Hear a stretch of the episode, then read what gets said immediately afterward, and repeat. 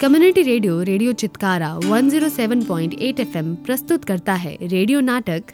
सावधानी है टीबी का बचाव।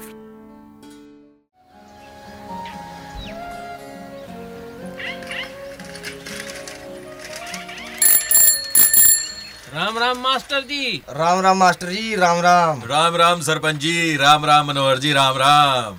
अच्छा हुआ मास्टर जी आप यहीं मिल गए। मैं मनोहर को आपके पास ही भेज रहा था। अच्छा कुछ काम है मनोहर जी? जी मास्टर जी जी वो पेंशन की अर्जी लिखवानी थी। अरे तो लाइए मैं अभी लिख देता हूँ। हाँ ये ठीक है मास्टर जी। आप हमारे साथ बैठ के हुक्का भी पीजिए और अर्जी भी लिखिए। अरे नहीं नहीं सरपंच जी शुक्रिया।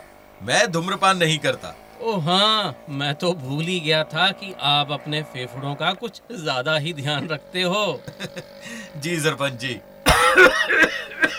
सरपंच जी ये खांसी आपको कब से है? महीना हो गया मास्टर जी अब तो। घरवाली रोज नया नुस्खा ढूंढती है लेकिन उसका कोई नुस्खा कामयाब नहीं हुआ आज तक।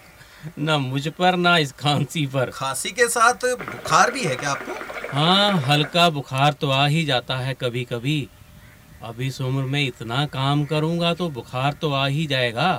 कोई बड़ी बात थोड़ी है। सरपंच जी थोड़े कमज़ोर भी लग रहे हैं आप। ओ मनोहर तू अपनी पेंशन पे ध्यान दे। फालतू की टेंशन ना दे मुझे। कोई वज़न नहीं घटा है मेरा। सरपंच जी आप एक बार अस्पताल तो हो आओ। जाँच ही करवा लो। अरे खांसी ही तो है मास्टर जी। अब खांसी के लिए अस्पताल जाऊँ। डॉक्टर पीने की दवाई ही तो लिखेगा। वो मनोहर दो बार ला चुका है मेरे लिए। अस्पताल जाने की क्या ज़रूरत है? खांसी है कोई बड़ी बीमारी तो नहीं। सरपंच जी एक महीने से बढ़ती खांसी टीबी हो सकती है। क्या क्या कहा? टीबी? मैंने सुना है टीबी जानलेवा होती है। नहीं नहीं इसका इलाज मौजूद है। बस सही समय पर इसके लक्षणों को पहचान कर इसकी जाँच करा लेनी चाहिए। एक महीने से ज़्यादा खांसी लंबी बीमारी और वज़न कम होना टीबी के लक्षण हो सकते हैं। ऐसा होने पर तुरंत जाँच करवानी चाहिए। जाँच और इलाज में देरी टीबी को जानलेवा बना देती है। क्या क्या लक्षण बताए? एक महीने से ज़्यादा खांसी लंबी बीमारी और घटता वज़न? बस ये तीन। जी हाँ और टीबी की जाँच के दो तरीके हैं सरपंच जी। मनोहर जी आप भी सुन लीजिए। एक्सरे और बलगम की जाँच। अरे मास्टर जी ये कैसी टेंशन में डाल रहे हो? जाँच बलगम एक्सरे। और सरपंच जी ये आप और मनोहर जी एक ही हुक्के से गुड़गुड़ कर रहे हो। टीबी तो ऐसे ही फैलता है। हैं? हैं? टीबी एक संक्रामक रोग है और इसका कीटाणु टीबी से संक्रमित व्यक्ति के संपर्क में आने से आपके अंदर भी प्रवेश कर सकता है। मतलब अगर सच में सरपंच जी को टीबी है तो मुझे भी हो जाएगी ऐसे उनके साथ हुक्का पीने से। मतलब फिर हमें सरपंच जी से दूर रहना होगा।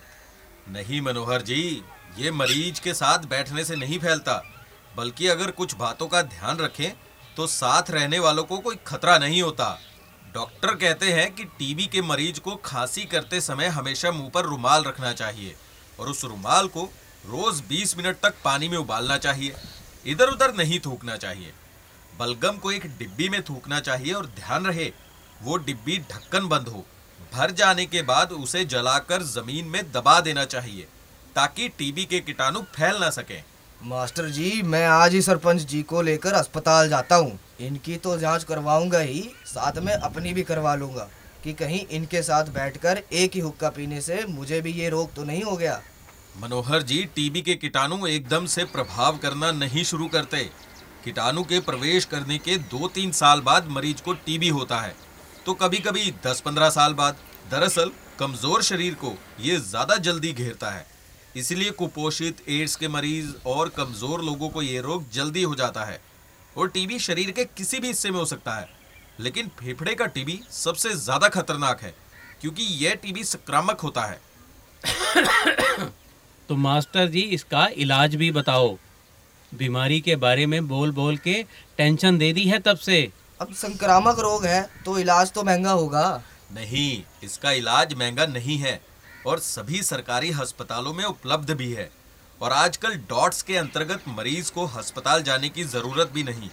मरीज़ को दवा अपनी निगरानी में अस्पताल द्वारा घर पर ही खिलाई जाती है ताकि मरीज़ दवा का कोर्स बीच में ना छोड़े और उसे पूरा करे और पूरी तरह से ठीक हो जाए।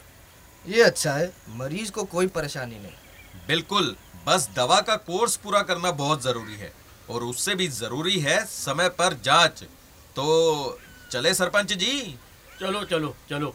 मनोहर जी क्या कहते हैं चले? जी जी चलिए चलिए। चलिए चलिए चलते हैं।